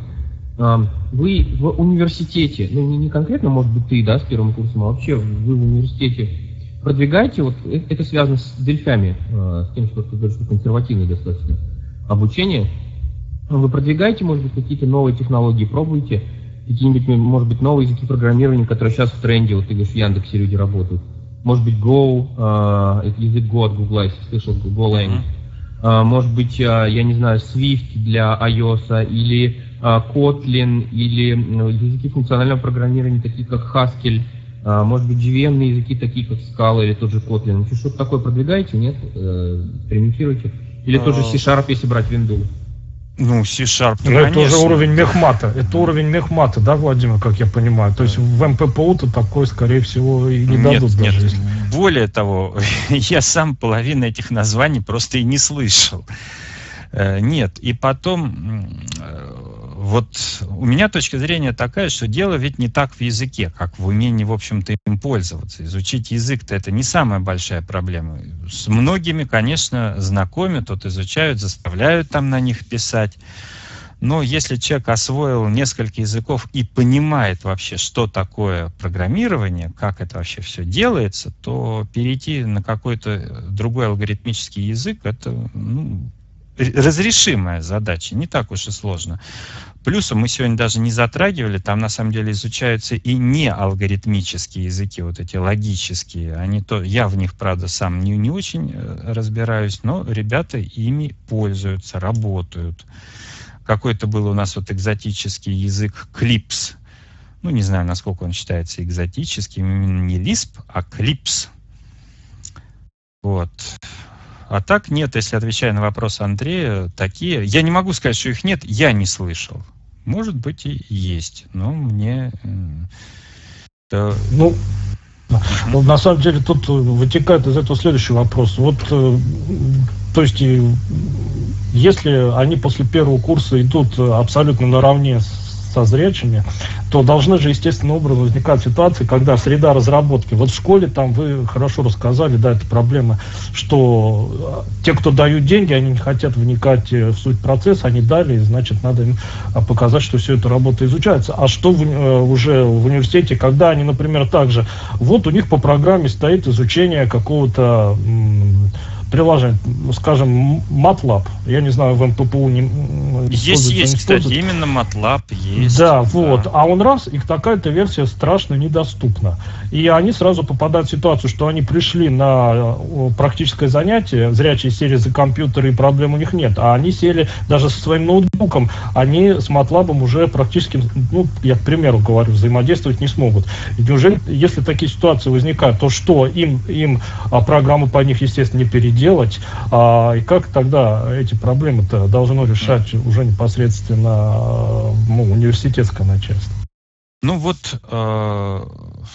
тут как решают? Я уж не знаю, насколько они там, скажем, действительно решаются, но возможны такие варианты, что, во-первых, на ноутбуке, которым пользуется сам студент, его личный, он может устанавливать все, что угодно. И бывают такие варианты, когда по договоренности, а даже не только по договоренности, а по рекомендации преподавателя, незрячие студенты на свои личные компьютеры устанавливают несколько иное программное обеспечение, а не то, которое в аудиториях. И тоже работают преподаватели, это, в общем-то, нормально к этому относятся. Их квалификация позволяет, так сказать, работать со студентами в любой из этих сред, и в старой, и в новой, и, может быть, даже в немного отличающейся. Главное — освоить ту программу, опять-таки, вот в методическом смысле, тот список навыков, умений, знаний, которые необходимо.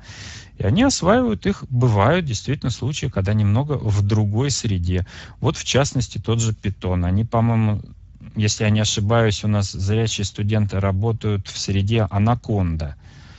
Вот. С помощью JAWS не скажу, что она не озвучивается, но как-то не очень удобно, и, в общем-то, ребята пытаются пользоваться обычными блокнотами, чем-то таким попроще. Ну да. А что ж с Linux? Вот с Linux-то как раз та проблема. Если требуется конкретно обязательно, даже в школе, по-моему, сказать, что с Linux, так и с Linux как раз та проблема, что есть дистрибутивы специально с продуманной, с предусмотренной доступностью, а есть дистрибутивы, которые вообще никак недоступны. Если они в университете, скажем, им положено по программе что-то, какое-то именно... Я говорю, тот же язык или тот же, скажем так, среда прям какая-то, а она вот никак недоступна. Тогда действительно может возникнуть ситуация, что либо отказываться полностью от этого сегмента, либо как-то чем-то заменять, или такого не бывает. То есть там не бывает такого, что положенные по программе какие-то, скажем так, даже не среды, а вот у нас часто бывают проблемы там для базы данных, там для коммерческих каких-то вот этих там. И вот, например, разработать систему маплетов в Мэпле. Маплеты вообще никак недоступны. Они тоже там в каких-то версиях есть. Неважно, какая у слепого студента версия, но он маплетов вот никак все, потому что просто это вот просто на визуальном уровне. И значит, для него изучение маплетов просто автоматически закрывается. Конечно, в МППУ никаких маплетов не требуют, но я хочу выяснить, бывают ли там вот такие ситуации, что когда студент просто в силу недоступности просто либо заменяет прям положенный по курсу какой-то кусок, либо как-то это дело решает другими способами. Вот что мне хочется выяснить. Ну да, тут сразу только скажу, что значит отмены точно не происходит. Замена бывает. Если я не ошибаюсь, они еще используют такую среду, как LabVIEW. И вот она тоже как-то не слишком доступна. Ее просто заменяют. Они по договоренности с преподавателем те же самые программы пишут в какой-то другой среде, но все равно пишут. Так что вот просто отменить и освободить, такого нет. Если есть такая возможность, вот тот же дистрибутив Linux, действительно, насколько мне известно, незрячие студенты работают в другом дистрибутиве, вот именно в содержащем озвучку. Они себе на ноутбуке их устанавливают и там работают. Вот. Но проходя всю ту же программу, все то, что необходимо, они изучают. Так сказать, их все равно от этого не освобождают, если вот об этом речь. А замены происходят. Замена, да. Иной раз, как я уже сказал, с этим LabVIEW просто такая конкретная не версия замены, а вообще замена этой среды на нечто другое. Причем, если мне не изменяет память, это уже не первый курс, по-моему, они ее заменяют как раз на Python. Какие-то вещи пишут просто те же самые, но в Python. Коллеги, Есть еще какие-то у нас вопросы к Владимиру Вячеславовичу? Видимо, нет, да? Ну, видимо, вы должны поблагодарить Владимира Вячеславовича, потому что информация действительно такая эксклюзивная, я бы сказала. Я думаю, что мало кто у нас в стране настолько владеет вопросом изучения программирования именно в школе. И вопросов действительно у нас здесь очень много. Я думаю, что если у кого-то будут появляться вопросы по этому поводу Владимиру Вячеславовичу, их можно будет задать, да, Владимир Вячеславович? Да, безусловно. Конечно. Вот, то есть он от нас, к счастью, никуда не девается, и мы сможем, если что-то вдруг нам реально потребуется, его еще об этом спросить. Всем спасибо за участие, особое спасибо Владимиру Вячеславовичу, и будем ждать, когда у нас появится запись этого вебинара, чтобы я просто знаю, что не все, кто хотел его послушать, смогли присутствовать очно, но у них будет такая возможность послушать запись. Спасибо. Хорошо, спасибо всем. Ну, всего хорошего. Надеемся, что до новых встреч. Всего хорошего. Владимир Вячеславович, а что делать в случаях, когда люди просят непосредственно вашу контактную информацию? У нас было обращение от пользователя, который сейчас, как я понимаю, на данный момент еще учится в школе, и хотел задать вам какие-то вопросы. Единственное, что вот не хотелось бы телефон мой, так сказать, обнародовать, а электронный адрес, конечно, давайте, пусть пишет, я по мере возможности отвечу. Если это устраивает, такая возможность, конечно. Да, я поэтому, собственно, сначала и уточняю, прежде чем давать какие-то общие контакты. Нет, электрический адрес, конечно, я, в общем-то, и так его не скрываю, пусть все пишут. Вы же к поступлению все равно готовите, или вы только свою школу? То есть, проще говоря, если я хочу приехать, ну, не я, условный 11-классник хочет приехать и поступить в Московский ВУЗ, то есть он едет туда на свой страх и риск, или вот ваш МППУ, когда человек поступает, и им, откуда, во-первых, они знают, что там уже все так хорошо, да? То есть информация просто методом слухов распространяется, или когда он приходит, ему сообщают, а ты знаешь, что у нас вот ты можешь вот практически все условия такие получить, и тебе все сделают, что ты сможешь работать именно на уровне своей доступности. Вот. Или, так сказать, есть такие вузы, то есть туда не ходи, сюда ходи, там тебя никто слушать, с тобой нянчиться не будет, слушать не станут и так далее. Потому что я действительно знаю только топовые вузы, да, в топовых вузах проблемы уже, то есть туда люди приезжают, да, поступать на первый курс, они знают, что там у них проблем не будет. А в какие-нибудь страшные провинциальные вузы, там даже люди не знают, что в Москве даже есть такой человек, как Владимир Скалов, да, к которому можно обратиться, и он им хотя бы расскажет, что им делать, и как им к этим студентам, которые хотят к ним поступить, подходить, и что делать. Но тут такой момент, что вуз-то наш государственным, он всегда был МГППУ, а буковка «Г» раньше означала городской, теперь государственный. Вот это произошло год назад буквально. И пока рекламы особенной по стране нет, поскольку тут еще есть момент отсутствия общежития. Мы пока на настоящий момент не обеспечиваем общежитием. Вот. А по московским школам тут вот как раз та самая Олимпиада, она и служила некой рекламой, пропагандой тех условий, которые в ВУЗе созданы. И таким образом школьники и узнавали. А общежитие нам обещано. Как раз руководство ВУЗа сказало: готовьтесь, скоро будет наплыв студентов-инвалидов. Ну, они так сказали. Где они, уж как там возьмут этот наплыв, я не знаю. А так, в принципе, на сайте есть некоторая информация.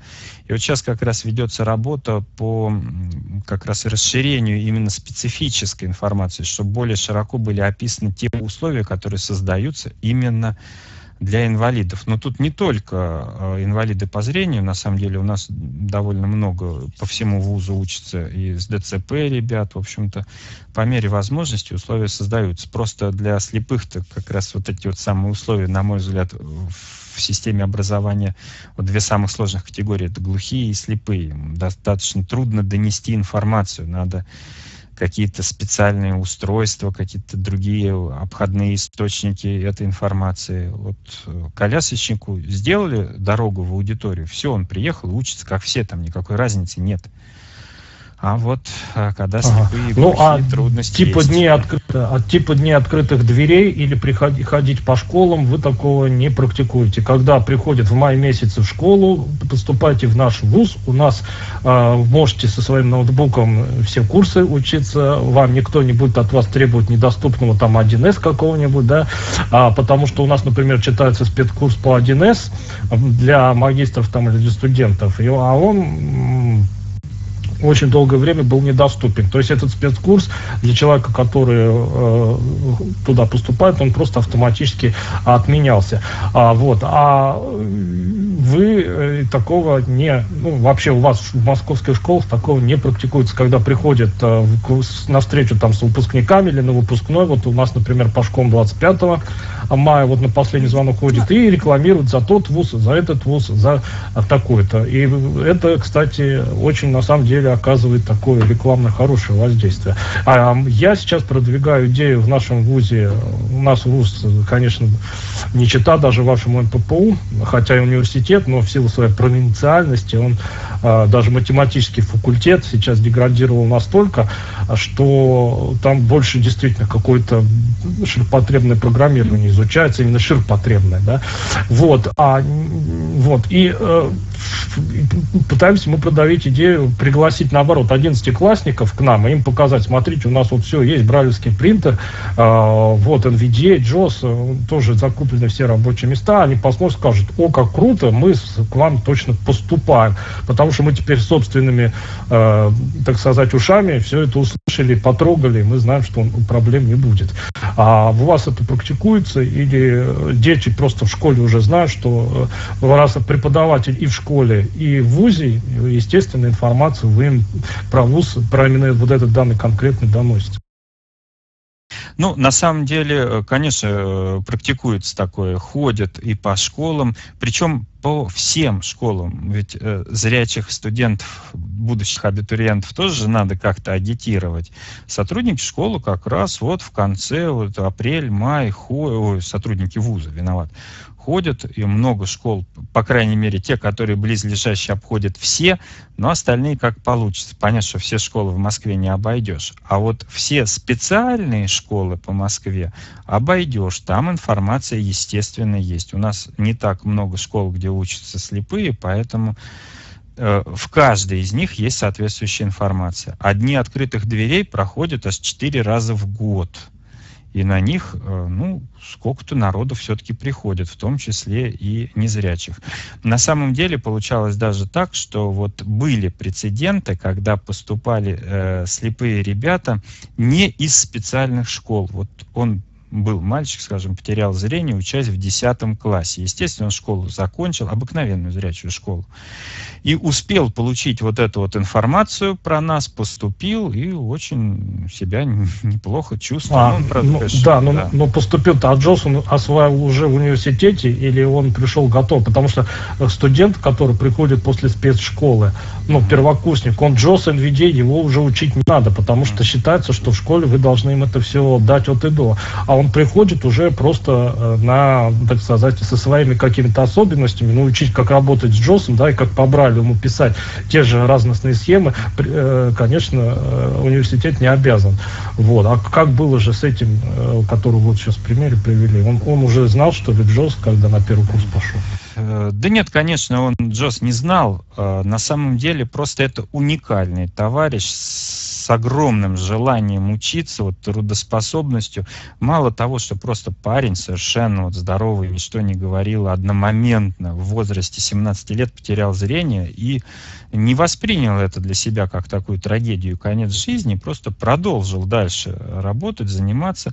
Он все осваивал в МГППУ, мы ему по ходу дела помогали, в том числе именно вот как раз Брайль, JAWS.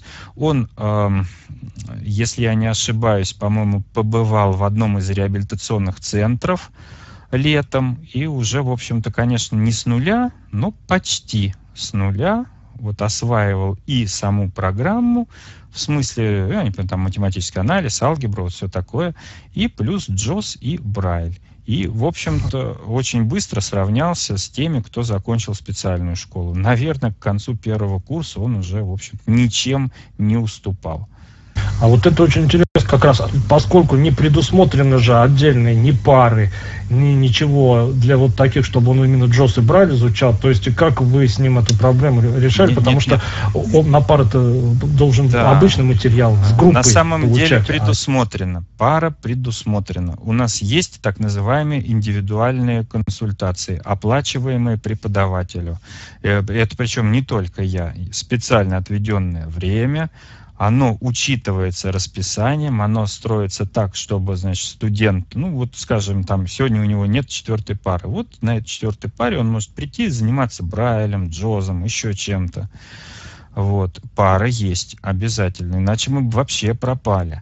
Но понятно, что в таких ситуациях одной пары не хватает, конечно, с человеком надо заниматься поначалу побольше, а потом все меньше, меньше. И, в общем-то, к концу первого курса он уже перестал нуждаться вообще в чьей-либо помощи. А что касается ориентирования, вот ориентировка, вот тут у нас, скажем, умение там пользоваться тростью, какие-то навыки ориентирования, вообще ничего нет в вузе. Ни специалистов, ни часов, ничего. Но, тем не менее, вот этот молодой человек каким-то образом, то ли ему хватило реабилитационного центра, но ориентировался он великолепно, гораздо лучше многих выпускников спецшкол. Но я говорю, он просто это как раз, видимо, исключительный, уникальный случай. И мы не можем сказать, что так способен поступить каждый. Это все-таки редкий парень. Он писал дипломную работу. У него было два руководителя. Один наш, а второй профессор из Лондона. Я не помню, из какого учебного заведения, но английский профессор. Вот он под руководством двух товарищей писал какую-то работу. Я что-то не вспомню, что.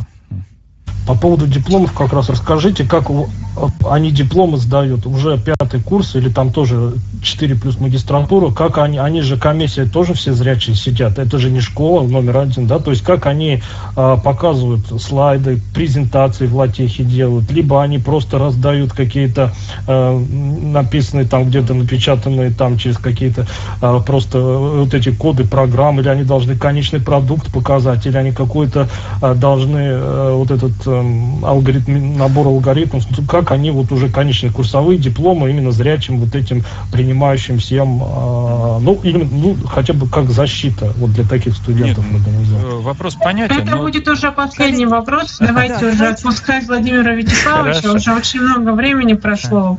Но я все-таки спасибо, но я на это отвечу. На самом деле никакой разницы. Презентации готовят студенты. Причем, опять-таки, мы им готовы помочь. Вот если они к нам обращаются, ну, есть вещи, которые все-таки без зрения сделать трудно. Но к 4-му курсу, у нас 4 плюс магистратура, к 4-му курсу они уже просто не нуждаются в этой помощи, им проще обратиться к кому-то из своих товарищей.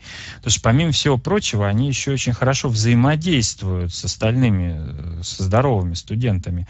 И защита происходит, вообще разницы никакой, он выходит, кто-то из его товарищей переключает ему слайды, у него там какие-то есть свои брайлевские записи, в которые он периодически подсматривает, но если в этом есть необходимость.